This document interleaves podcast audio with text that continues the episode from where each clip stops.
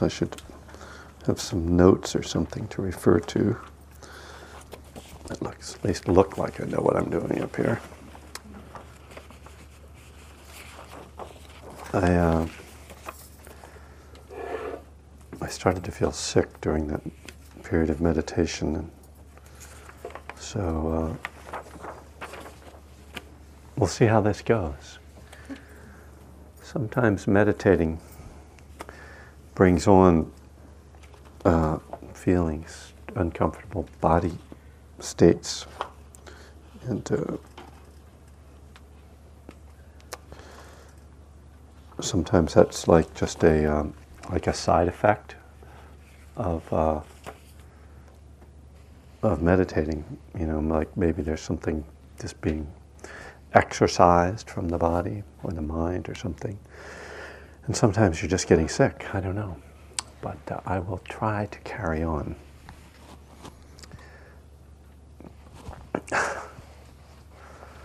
Song lyrics always, you know, whenever I say say something and it's like it contains a lyric from a song, especially when I'm sitting up here, I get very self-conscious and want to start either singing or reciting lyrics.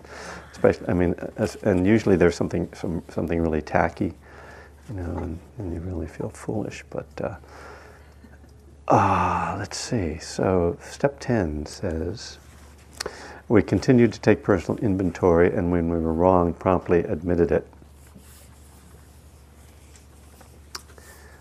Uh, one of my uh, friends, uh, who's a Unitarian, Universalist minister, and who's in recovery and kind of teaches some of this stuff in various contexts or talks about it, wrote me last week and said, I've heard you mention something about this being like an archetypal path or something, and could you, you know, briefly remind me what you meant by that? So, um,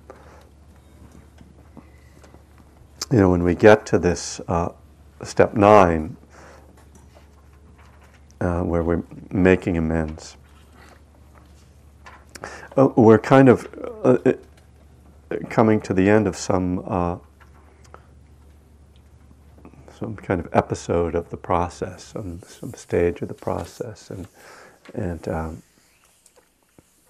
it's kind of like we're wrapping things up in a certain way. And then step ten, you know, it's just so interesting that you've made amends, and now I have to keep.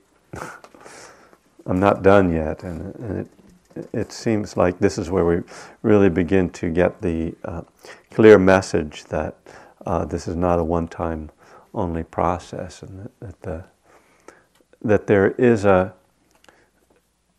there is kind of a step-by-step process that we need to go through um, for various reasons. Partly to uh, kind of uh, set ourselves on the path, which is kind of what steps two and three seem to be doing, and then four through nine, the first time of kind of getting uh, an idea of getting clearer about um, where we've come from and uh, what the what the problems are that we've created and that we are dealing with both internally and externally.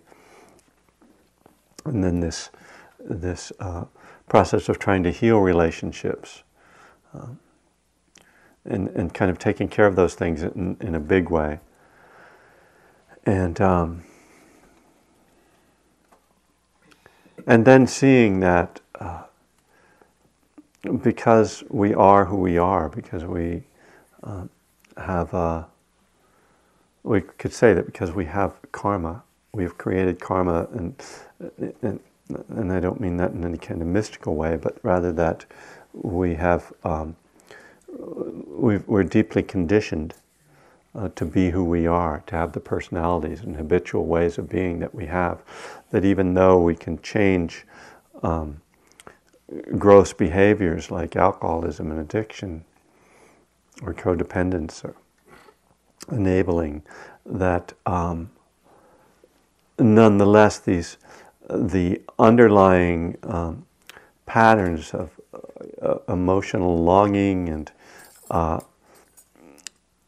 uh, the uh, habitual ways of seeing the world and reacting to the world uh, aren't, aren't so easily uprooted. and so the so step 10 is pointing to that, saying that of course uh, we may be able to take care of some of these uh, big mistakes that we've done in the past or change some of our really destructive behavior, but we're still going to make mistakes. And I, I, you know, I referred to the the fact that the in the monastic tradition they have a monthly practice of um, of uh, reciting the precepts and then and then um, talking about uh, and then con- kind of confessing um, to how they've broken the precepts. I, I have to acknowledge that I'm, I'm not looking at you as much as I usually do, and it's because I'm just trying to. Um, I'm having a little difficulty just um, because I'm not feeling well. So in order to concentrate, I'm, I'm not not looking at you. So I just want you to not take it personally.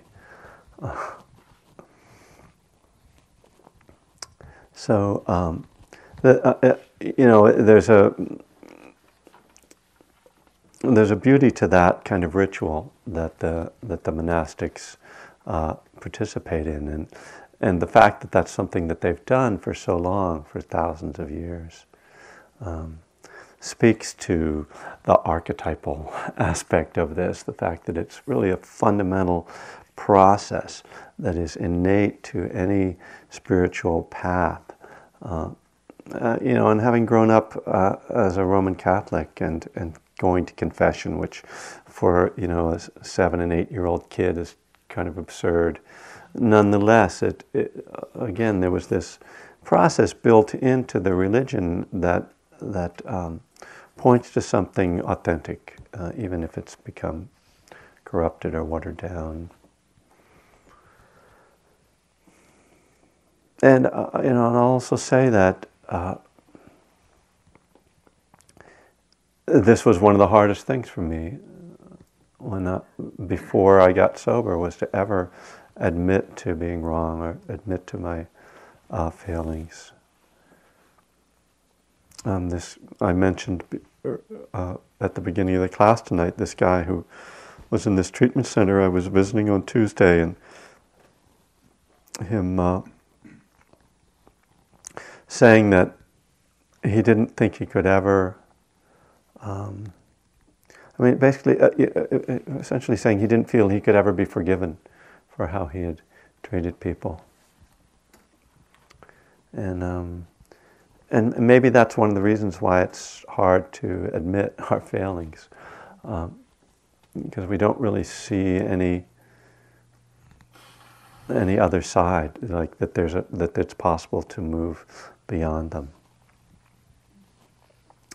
Um, one of the phrases that I like from the Buddhist suttas is the Buddha says that his monks should be easy to admonish.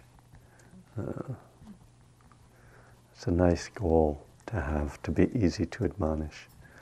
Um, some days I'm easier to admonish than others. Um, and uh, another f- phrase from the 12 step literature that, of course, comes to mind is when it says at the end of the section of chapter 5 that's usually read at the beginning of AA meetings, anyway, um, we claim spiritual progress rather than spiritual perfection. And that's often shortened into progress, not perfection. Um, and that seems, again, to be what this step 10 is talking about.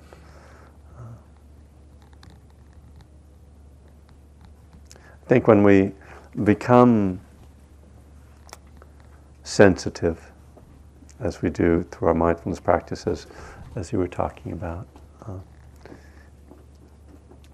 we become less tolerant of suffering, of our own suffering, less willing to tolerate the suffering that we create for ourselves.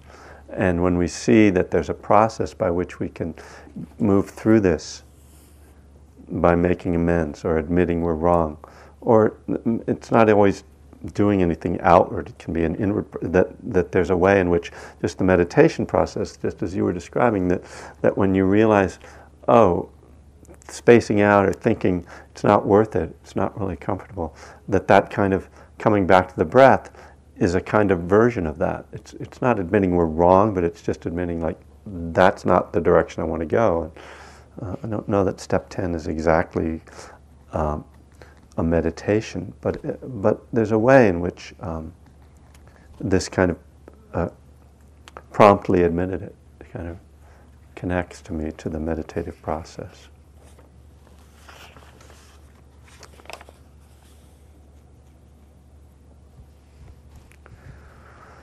Let me talk about step 11. Step 11, certainly the, the step that kind of uh, brings us here, in a sense, brings us to Spirit Rock. Step 11 says we sought through prayer and meditation to improve our conscious contact with God as we understood Him, praying only for knowledge of His will for us and the power to carry that out. Of course, I would take out the words Him uh, and there, there's so much that's packed into this step. Uh, this idea of seeking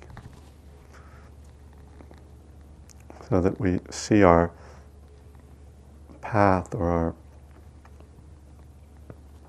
our spiritual work as an as an ongoing process. Um, it doesn't have a a, a goal, particularly necessarily a goal. It certainly doesn't have an end that we can foresee.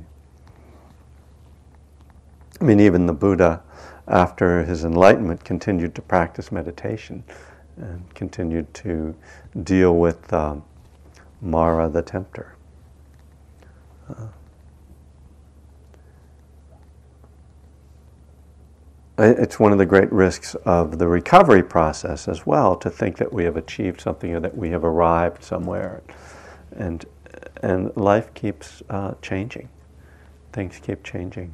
Uh, we go through good times and, and feelings that we've achieved something where we've arrived somewhere, and then, then um, that fades away, and the next thing happens, and we have to deal with that. And, and this is happening both internally and externally so that internally we may come to some sense of uh, connection with the higher power or a sense that we've sort of figured out our place in the in our spiritual life and how we understand God or how we know how to meditate or something. And and that changes. And then we're uh, might again be completely thrown and, and really questioning or doubting our path. And and if we if we do get to a pl- point where we think we've got it, it's particularly dangerous. Because then if we lose it, there's the sense that um, we've lost something we had, and and um, and then there's a sense of grief or a sense of failure, uh, or this doesn't work. Not understanding that that uh, that everything is impermanent, that everything is changing, and, and there that wherever we arrive is just a place where we're visiting.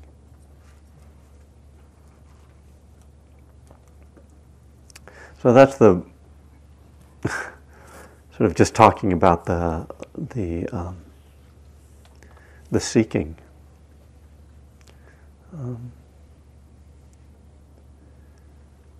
the idea of conscious contact I, I have one of my one of the sections in, in step eleven in, in one breath at a time is called conscious contact, I think, and uh, and it's just making the uh, kind of uh, claim that when we are feeling our breath, when we are present for any moment of ex- our experience, that we are consciously contacting the present moment, and that this is where God is, where life is, where everything is. It's just here in this moment. There's nowhere else to look or to find anything.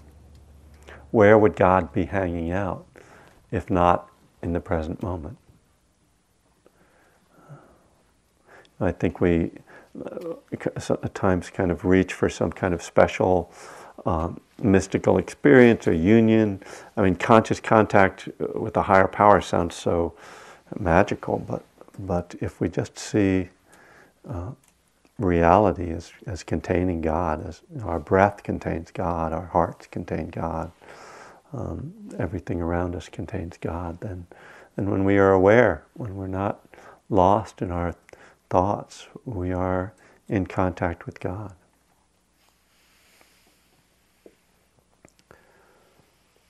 Um, I'm just kind of doing my, you know, working through the words of the step.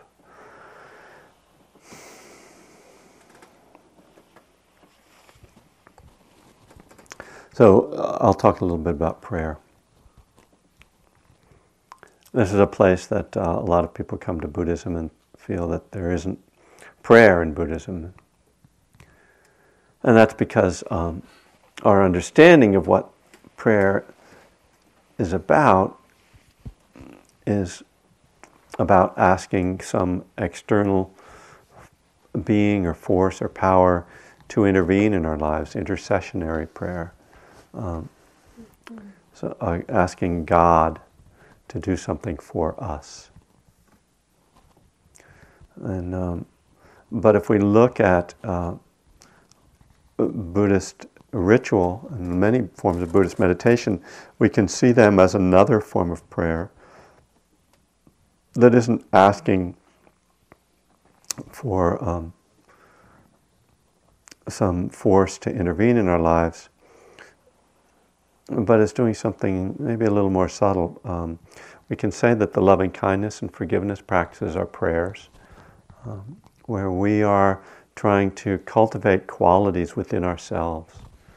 We are um, talking to ourselves. I mean, what are, what are prayers but talking to ourselves? Uh, so, sort of asking, well, what, what are we saying to ourselves and what, what's going on when we talk to ourselves in this way. Uh, when I think about something like the serenity prayer, uh, I think what when I say, God, grant me the serenity to accept the things I cannot change, courage to change the things I can, and wisdom to know the difference, I think what I'm doing is I'm trying to remind myself, first of all, not to struggle with trying to change things that are not under my control. I'm just remind when I when I remember that uh, that uh, trying to control things that I can't control, trying to change things, just causes me agitation and suffering, and that if I accept things that I can't change as being what they are, that I have serenity, then I, I'm just then the prayer is a reminder to me. And it works. It's very effective. It's a very effective reminder because that's all I have to do is remember, oh, right, trying to change things I can't change.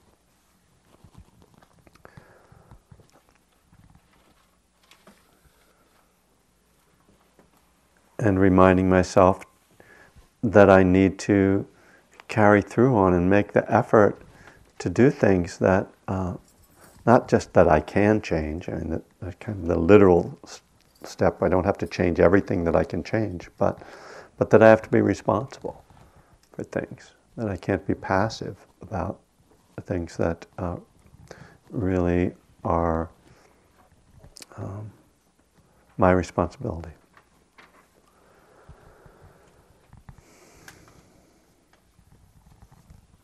A lot of prayers I think of as a setting of intention. I'm trying to, uh, you know, when I when I offer loving kindness to uh, anyone, I'm just trying to not to, I'm trying to cultivate this quality in myself, but I'm also trying to set the intention to have this quality in my mind, to to be, uh, to express loving kindness in my in my actions and even towards those who are difficult for me. When I do loving kindness for the difficult person, I don't expect myself to all of a sudden be able to love people that I have had conflict with. But uh, for me, uh, a lot of it is, is setting that as an ultimate goal. This is who I would like to be ultimately. Um, I, I created prayers just kind of for fun in this book, um, so that um, so all the higher powers that I talk about in here, I have prayers to or about. So the prayer for mindfulness, I set my intention to be mindful today. I will try to stay in my body. I will try to let go of greed and hateful thoughts. I will be present and open to my feelings. I'll be awake, will be awake to the needs of those around me. So that's really a setting, a setting of intention. The higher power of suffering. I open myself to the higher power of suffering, letting go of resistance and allowing its truth and power to guide me. I recognize that suffering is not personal but shared by all beings and I offer compassion and love to myself and all beings everywhere. We can also, um, when we uh, when we recite or practice the precepts, we can make these as kind of vows. This is another way that Buddhists pray. In a sense, we make the Bodhisattva vow, the vow to uh, try to free all beings from suffering. Um, you can make vows around. Um, recovery. The, the, um, there's a monastery in Thailand that treats uh, addicts, and one of the main things they use is a vow, which is kind of antithetical to the traditional 12 step view that we're just doing it one day at a time. Um, but um, well, I'll digress a little bit to say that um, there's a book called um, uh, I'm got sober in the title. Uh, what? No, not living sober. This is anyway. It's a it's a book about um, where this woman was interested, like how does recovery work for people uh, across programs and across um, different approaches. So she interviewed like 250 people who've been sober for five years or more. This was strictly about alcoholism. So it's not necessarily relevant to all addictions, but um, she, she talked to them about various uh, subjects, and so, half of them had got sober in AA, and half of them got sober different ways. Some through different programs, some on their own. Uh, I don't know if any of them just got sober through like uh, some other religion, but uh, but I liked the fact that she was interviewing people who weren't just in AA because so that you could sort of get a broader view of maybe are there, uh, she's trying to get at how does this work rather than um, in a broader sense than just through steps or through pro- that program. And one of the things that she found was that most of the people had a commitment to lifelong sobriety. Even people in AA who supposedly were saying one day at a time, that really once they were had gotten sober, they they didn't they weren't really doing it one day at a time. And when I read that, I thought, right, that's how it is for me, and I think it, that's how it is for most of the people I know in recovery. It's not like they're saying, well, I'm just going to stay sober today, and I'll see about tomorrow. That can be true for newcomers for sure, and it, I think it's really helpful for someone who's new. But for most people, I don't know. I, I, we could poll people here, but we don't have a statistician to. Anyway, I'm not going to poll you. I could just have you raise your hand, but uh, just you know, uh, I'm just going to stick with my belief. I don't want to be confused by facts. Uh, but actually, I mean, this was you know this was kind of a fact-based thing. It was it was some research and and um, you know, so I think a vow is also part of another kind of prayer. Anyway, as I said, I'm digressing a little bit there. Um, let me move, continue to move through this step, and then I'm going to get you guys to ask. I hope you'll ask me some questions to keep me going here. Um, this this question of praying for knowledge of His will for us. Just let's, just say, praying for knowledge of its will or God's will. Um, my friend Tom Catton, whose book The Mindful Addict uh, came out last year, is he's he's big on getting direction, on asking for direction in his meditation. Sorry. Um, and um, feels that like this part of the steps is underemphasized, that we really should be getting uh, praying for knowledge of God's will. And I think it's a little intimidating, and it can seem uh, even um, presumptuous to say that we know what God's will is if we're thinking that God is some being that's like sending us information. But if we just think of it in terms of kind of uh, doing the next right thing, uh, having an intuitive uh, sense of what we need to do, then I think that meditation is really, really important for this. Uh, we, we have to make decisions every day of our lives. And uh, having some sense that we're uh, in touch with our in, own intuition, whether you call it a higher power, or whether you call it your gut feeling, or whatever you call it, um, I think is really important. And what what a serious mindfulness practice will help us to do, I think, is to separate out our uh, deluded or ego thoughts from a more intuitive wisdom. And I think that's one of the really important aspects of our practice. It's rarely talked about in Buddhist circles, as far as I can see. Maybe it is, but it, it, doesn't, it doesn't seem to me that it's directly talked about in that way. Um, maybe because there is a sense of like being presumptuous, like I know what I'm supposed to do. Of course, we don't know. But um, when we watch our mind for a while, we start to see certainly the, you know, classically greed, hatred, and delusion, the ways that those express themselves the three poisons.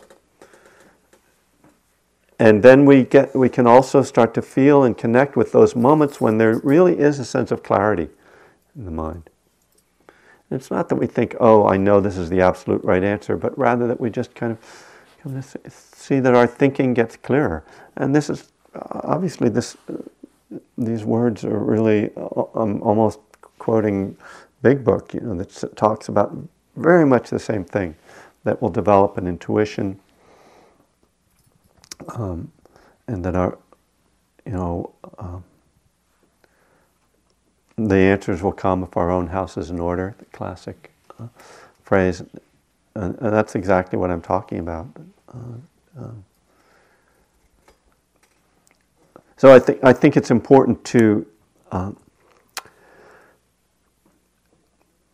make this this part of the step less of a big deal, like, oh, what's God's will for me?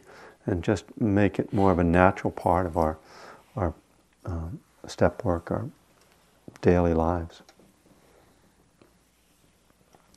Um, I don't know what to say about the power to carry that out. Praying only for knowledge of His will for us and the power to carry that out.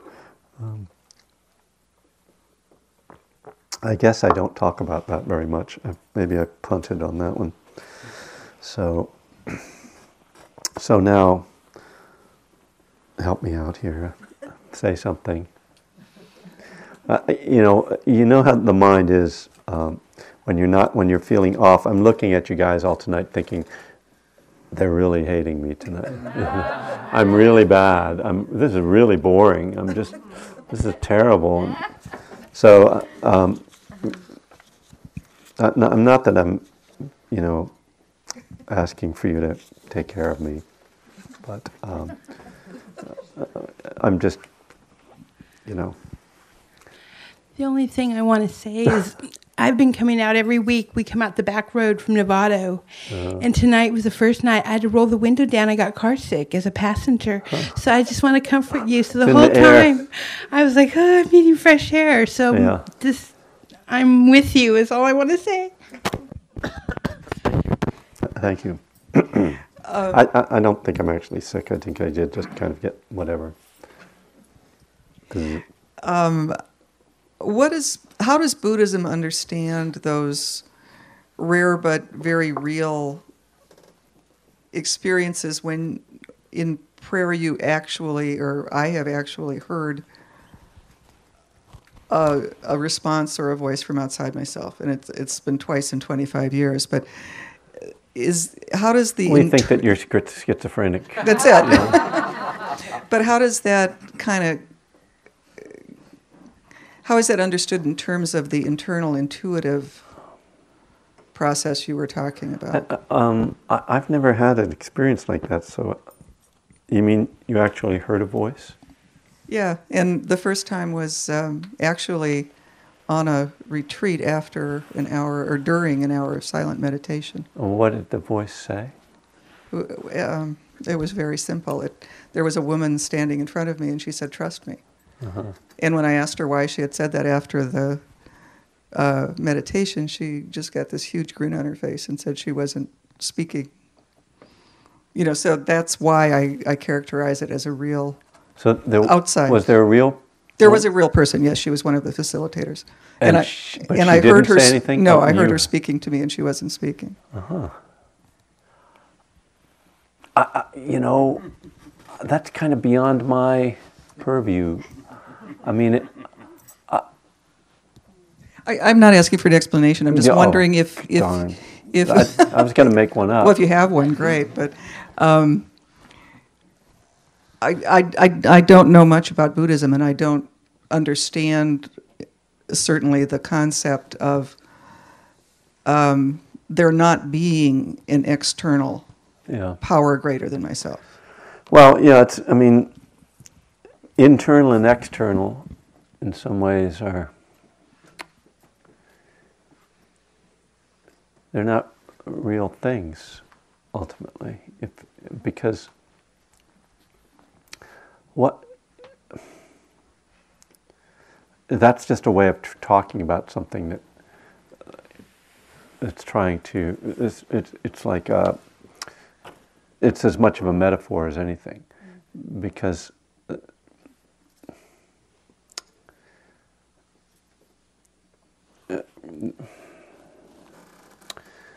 everything is everything, as Westminster would say.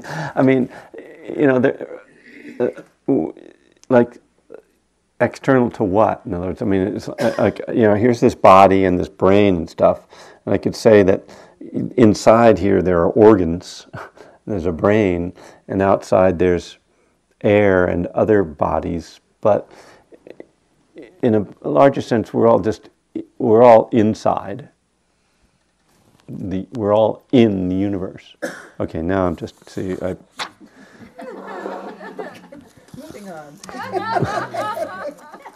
But I, you know, I, I think that uh, having experiences like that, there's, I mean, I think it's interesting. Certainly, there are, there are some Buddhists who will talk about um, the idea of a, a greater kind of universal consciousness, that our that our consciousness is actually just part of some bigger consciousness, and that we perceive ourselves as having a separate consciousness, but when our mind gets to a certain level of perception, it actually opens up to something greater. And that in some sense we're kind of feeding into it and we're also feeding out of it. And that, that a perception like that, where, where there's um, some external you know, a message that comes, is more like a tapping into that, that more universal consciousness.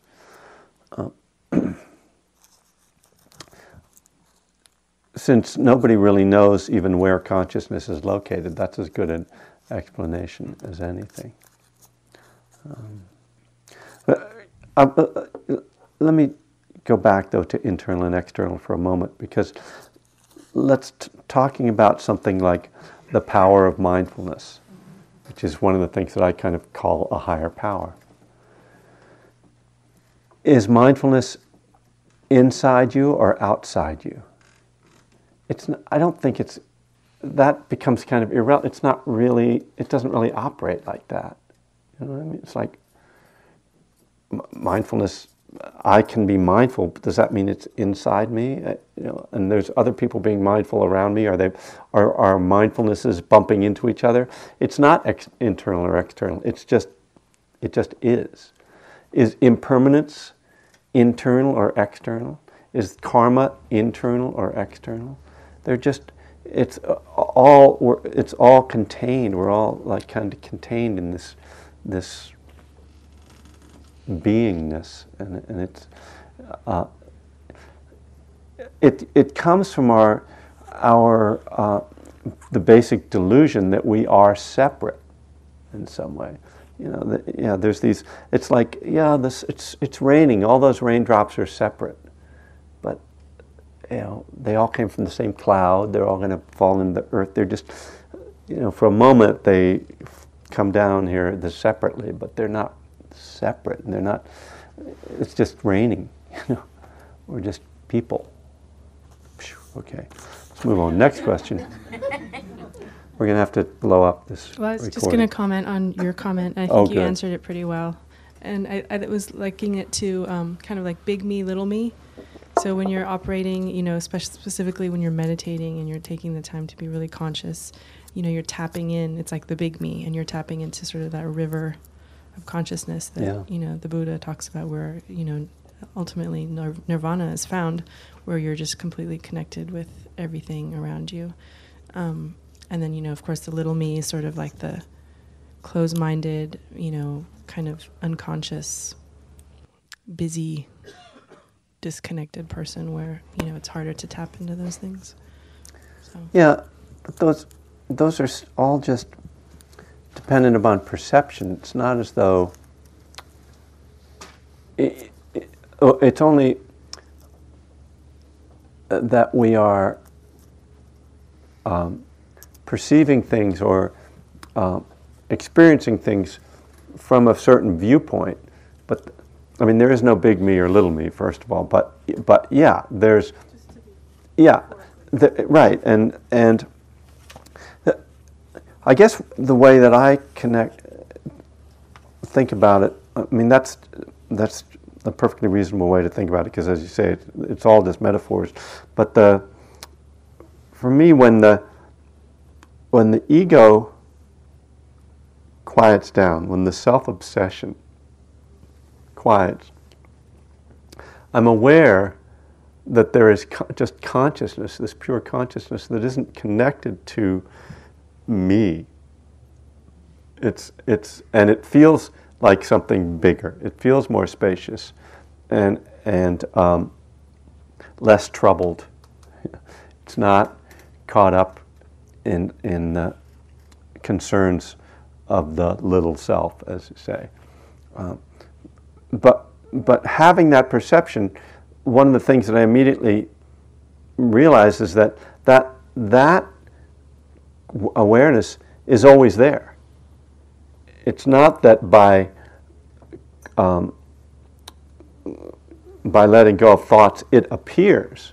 It's only that by the letting go of the self self view or the self obsession that I become aware of it.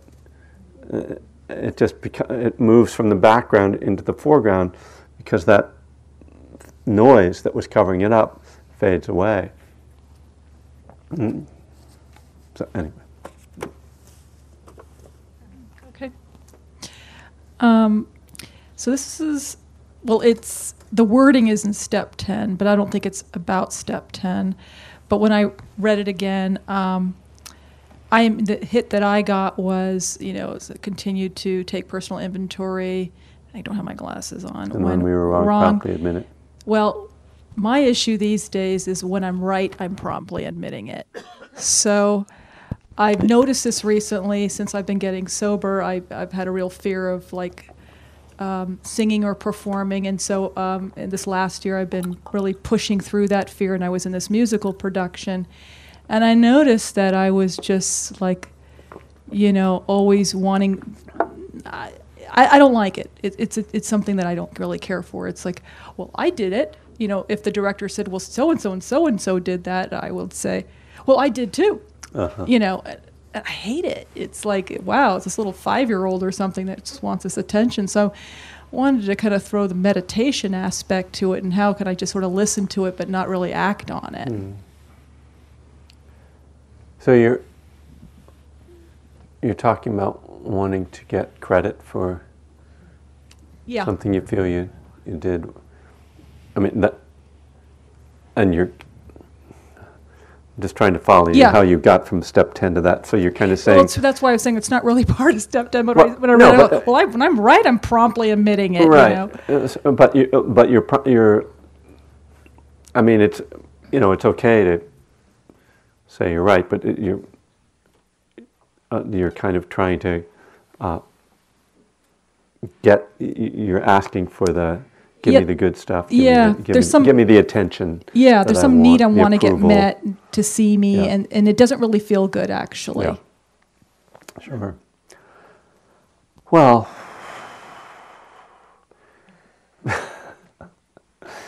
you know, you're talking to somebody who likes to sit in front of crowds of people and get approval. So um, you can relate. yeah. Um, So I'm not sure I can be very helpful in this regard. Um,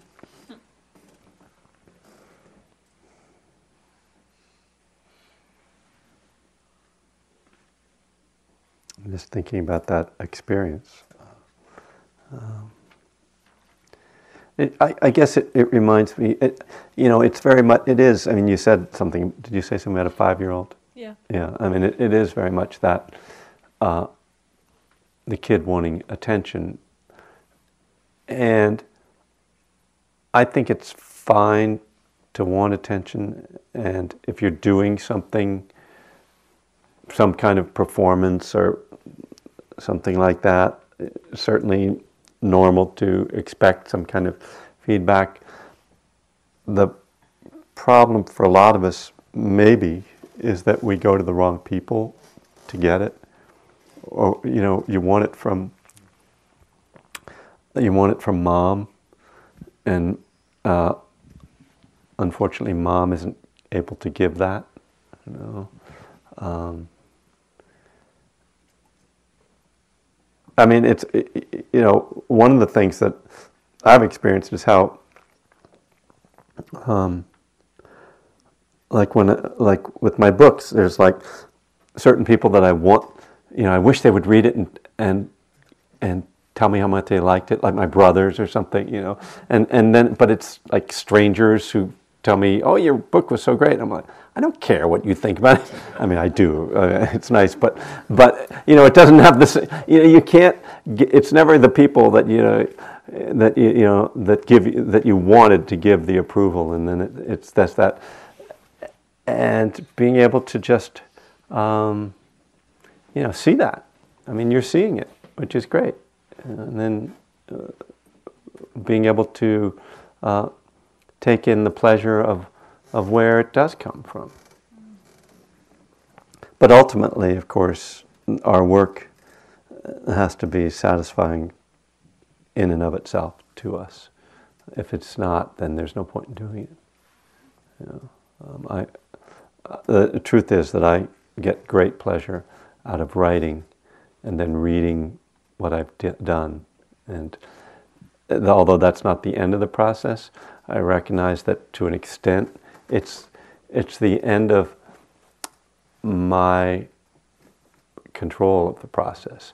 And what happens after that is just well, that's where I have, you know, that's where the serenity prayer comes in. I can't, I can't control the response that people have. Uh, and, if, and if I'm doing it for the response, then I get to see how I create my own suffering. And then I get to say, is this something I really want to be doing? Or am I just doing it so that people will love me? uh, And if I'm doing it just so people will love me, then what's the point? Know, they can never love you enough. Uh, so that was a happy thought.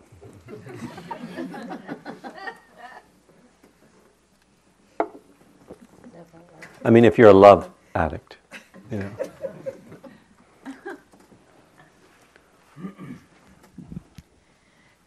This isn't so much a question. I just want you to speak towards something. Um, the the issue of control and making the distinction that's so beautifully said in the Serenity Prayer, but then the idea of this apology for when you overstep that control and realizing the difference of when control is appropriate and when it's appropriate to just lay back.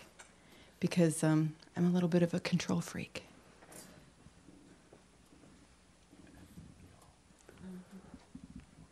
So you're,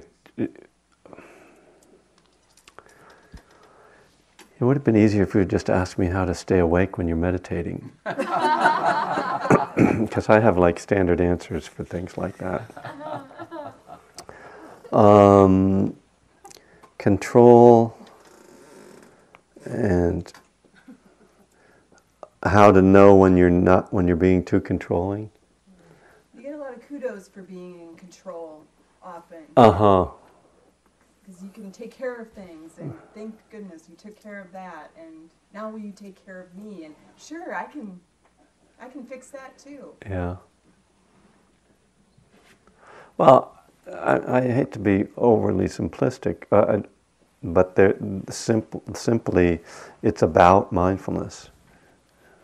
It's about watching.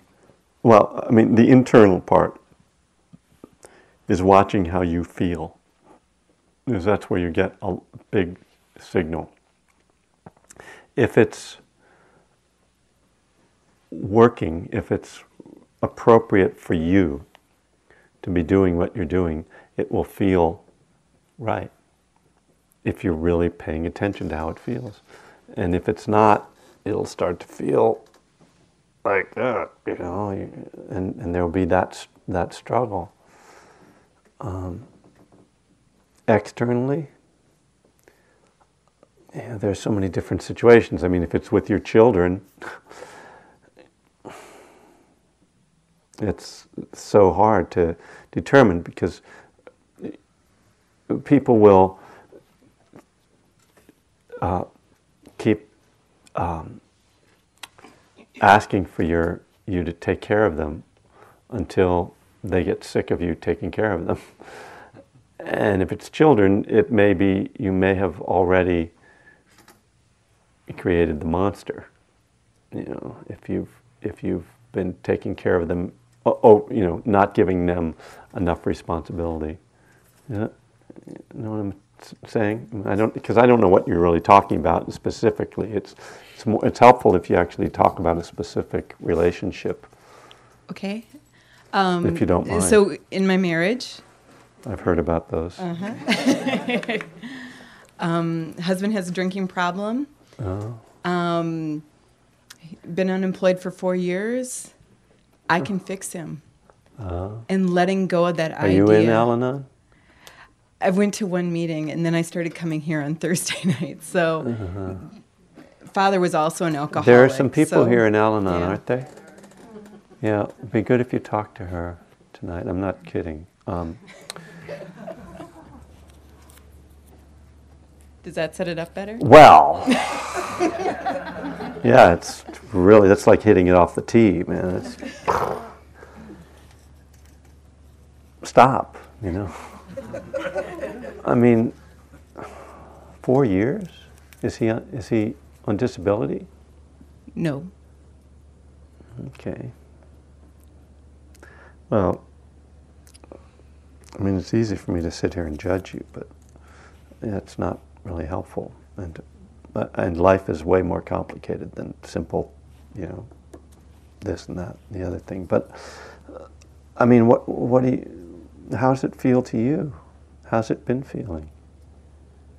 A lot of anger, but after your comment, I'm wondering if that anger isn't toward myself instead of toward him.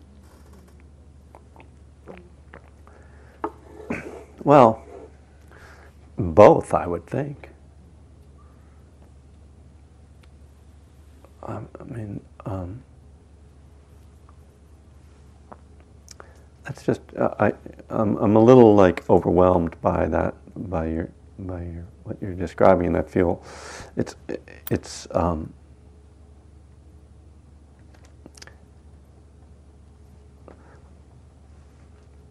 I don't. I'm not comfortable sort of being in the role of being up here and, you know, telling you how to handle your uh, situation like that. Um,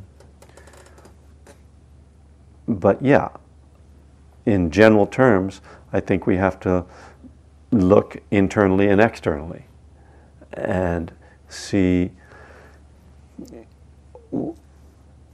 We have to see beyond the immediate. Um, situation and see what karma we are creating in when we are helping people. Uh, if we are to see, I mean, this is the classic situation.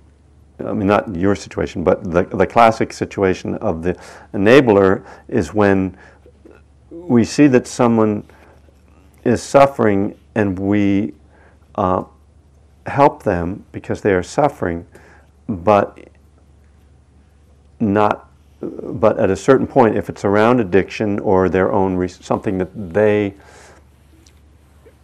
i'll say should be responsible for uh, like for instance a kid who uh, skips school and you cover for them and so that they so what happens is that if someone doesn't have to bear the consequences of their actions then they don't have the opportunity to grow and to change. This is what what's called why it's called enabling in someone's addiction because instead of allowing them, uh, this is you know again one of the classic problems of compassion. Uh, compassion isn't always being nice. Sometimes being nice in the moment undermines the possibility of somebody's spiritual growth. Suffering is the key to change. People don't change unless they suffer. I mean, in the big, big way, you know, they're not, they're not going to face their problems or deal with them if they don't have to deal with the consequences. So if your kid is, uh, uh, gets in trouble and you buy their way out of trouble all the time, then they just keep getting into trouble, right? Uh, if, if the alcoholic keeps, or the okay, the gambler keeps gambling their money away, and they come, coming to you and for more money. You keep giving them money. You're just making it easier for them to continue their addiction. If you say no, you can't have any money, then they realize, wow, like I need to gamble, and it's driving me crazy, and maybe I have a problem. Eh, just example, right?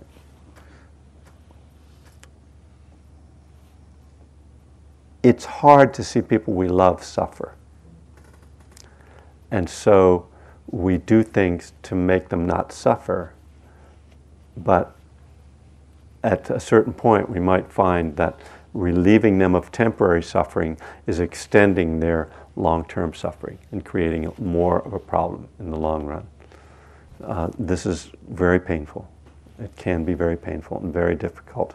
But uh, this is where we have to look at our own motivation whether we are avoiding our own suffering by trying to keep them from suffering.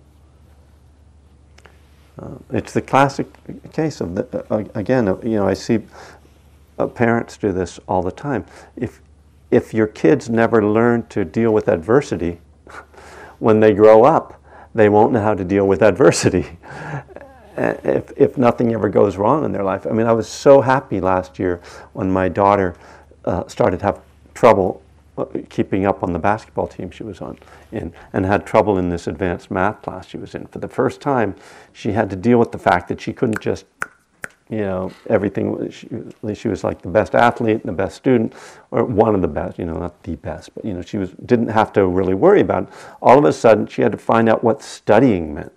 All of a sudden, she had to find out what really working hard and being aggressive with her basketball team meant and what it meant to not be the best. And, and, uh, and she's grown so much through that, through that adversity. Uh, this is one of the things I talk about this very much because it's my own experience. I didn't have to deal with adversity, and, and when I became a teenager and I had adversity, I just collapsed, you know, and couldn't didn't uh, couldn't deal with it and became an alcoholic and an addict. It's what happens to a lot of us.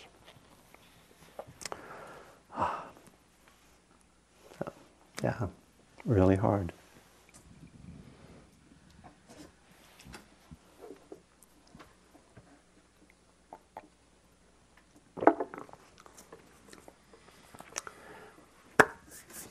Okay, let's have one more and then I'm just going to wrap it up.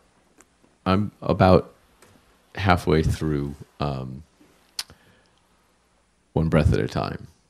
And I was reading tonight about internal Sangha, which I found to be a wonderful concept. Hmm. And was wondering if you could That's that- expound on it a little bit Wow, further. where is that?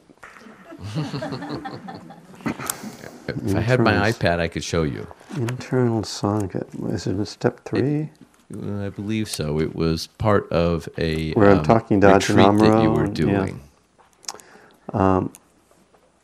That was like talking about the refuges with Ajahn Amaro. Yes. Yeah. And there was a teacher, a monk who was a teacher. Yeah, that's Ajahn Amaro. Yeah. Yeah.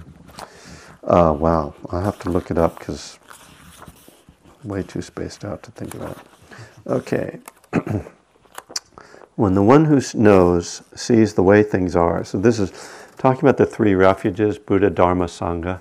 This is kind of the, you could say this is the classic kind of uh, turning your will and your life over in Buddhism is when you take refuge in Buddha. I sort of should which is really the awakened mind or the mind, mindfulness. Take refuge in the Dharma, the truth of the way things are. So Ajahn Chah, who was Ajahn Amaro's, Ajahn is just an honorific that you get after you've been, been a monk for 10 years, for officially for 10 rains retreats. So uh, Ajahn Chah was Ajahn Amaro's teacher. And Ajahn Chah, who was also Jack Kornfield's teacher, called the Buddha the one who knows like in us, the, the, the one in us that knows, the part of us that knows or is aware. The Dharma, he says, is the truth of the way things are. So then the Sangha, this is, and this is, so this is quoting Ajahn Amaro, he says, when the one who knows sees the way things are, what comes forth from that is unselfishness and benevolent activity. Refuge in Sangha is this capacity to harmonize with other beings and situations, spiritual communion. If we choose unselfishness, we realize our connectedness and har- we realize our connectedness and harmony is the result. Well, there should be a comma there. Uh, um, And then, I, I, so this is a dialogue with him. I look at him. This is a surprising conclusion for me. I thought Sangha was supposed to be people, monks, or other Buddhists. I have to take in this new idea. So you mean that when we get clear, awake, and see what's really true, we tend to be more kind, generous, and all that? Yes. But for me, I was practicing pretty uh, seriously and still using drugs and alcohol, still in denial, and it doesn't seem like meditation helped. It's well acknowledged that delusion is the trickiest of the fires to extinguish. Sometimes there is not even a whiff of smoke, yet it's still burning. Still, although the capacity to be unselfish might be severely obstructed by circumstance or habit or whatever, the fact is that the refuge is there. Wow, this is pretty trippy. Huh? I don't even remember this. Uh, even when you still drink, there must have been a part of you that at least wanted something different. There you were going on retreat or whatever, trying to find something more meaningful, trying to develop the qualities of compassion and loving kindness. Well, anyway, yeah, that's worth go- going back over again. I, I think that Ajahn might have written that for me because we had this conversation and then I, he had reviewed my manuscript and he probably said, well, this is what I really wanted to say. Anyway, um, so the, the idea is that essentially the idea is that as we get connected uh, and become more mindful, that naturally we are going to be also more kind and that we are going to be living a more moral life if we are truly mindful and awake and see the way things are. Are there's going to be an instinctive movement towards morality, it's called sila. Uh, because if you're mindful, it's painful to cause suffering to others and to yourself. You, in order to be uh, uh, to break the precepts or to, to be harmful to other people, we have to shut down. We have to become numb. When you think about somebody who is committing violent crimes, uh, or even just like those of us who are drinking, using all the time, we had to be, we had to shut down in order to do that. So that's what to me the what he's talking about is that as we wake up we become there's a, a natural movement towards morality and kindness as well um, and it and it is kind of one of the issues that I've had with with practice because I talked about how you know I did this practice for a long time while I was still drinking and using but as he's saying still there was a movement and it, it took years it wasn't like oh I'm mindful I went on a retreat wow, I should stop drinking. You know, it, it, it took time for that to really penetrate, but, uh, but it did eventually. It seems to seems to occur. That kind of pain seems to occur, especially when I'm having problems with my wife. Which kind of pain? uh, the pain of shutting down, the pain of causing pain to somebody else. Yeah. Um, and that seems to be something that I work through a lot. Yeah. Being a husband. Yeah. Um, and it's difficult. And it's, you know, it, it is something that I work on probably every day. Good. Thank you. uh, you know, I was talking about that last week about how intimacy is so difficult. How we we um, intimacy makes us vulnerable, and all those instincts of protecting ourselves, wanting to be right. Um, be, the fear that comes up when we when we are intimate and vulnerable so that we become defensive and protecting ourselves. Um, there's a classic uh, sutta. I don't, I don't think I mentioned this last week. I might have. Born of those who are dear. When I, I was looking for a sutta one time, soon after my daughter was born, where I thought I'd like to find something where the Buddha talks about being a parent in some nice way. So I found this title, Born of Those Who Are Dear, and I thought, oh, this would be a nice sutta about being a parent or being a child. Well, what's born of those who are dear is suffering, according to the Buddha. and, there, and the, it, within the sutta, there's sort of a debate between the king and the queen uh, about whether that's true, and then the Buddha kind of makes it clear. Yeah, it, you know, don't uh, don't you suffer if your wife doesn't do what you want her to do, or if your kids get hurt, or if uh, you know when do you you suffer the most over people that you love? Um, so that's life. Well, thank you for hanging in with me tonight. Um, I will be back here in this same spot tomorrow night, God willing. and the creek don't rise. Um, but uh, my usual monthly class, the uh, Dharma and Recovery class, will be tomorrow night. So you are invited to uh, come back and see if I'm any better tomorrow than I, than I was tonight. Um, but if you come early, you'll probably get to hear the same song because I'm going to be. Um, this is the early marketing stages of my seed. I'm, this is my teaser campaign. So let's just close with uh, a little loving kindness.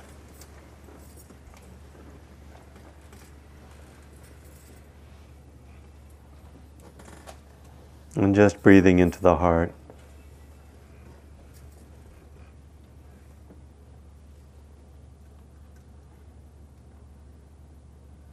Tonight, let's just offer ourselves some compassion, kindness. May I be happy.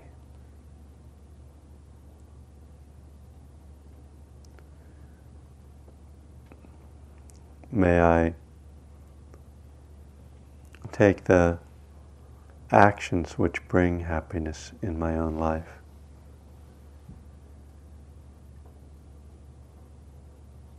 May I be peaceful. May I act in ways that bring peace to my life.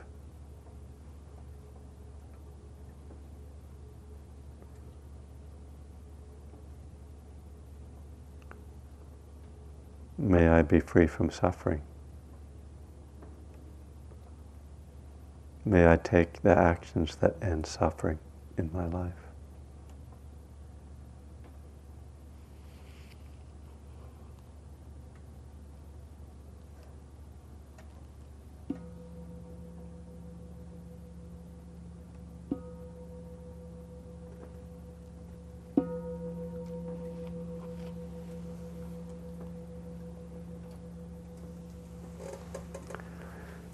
Thank you very much. Next week we will have the last week of the class and exploring step 12. Keep coming back, keep sitting, keep exploring for yourselves.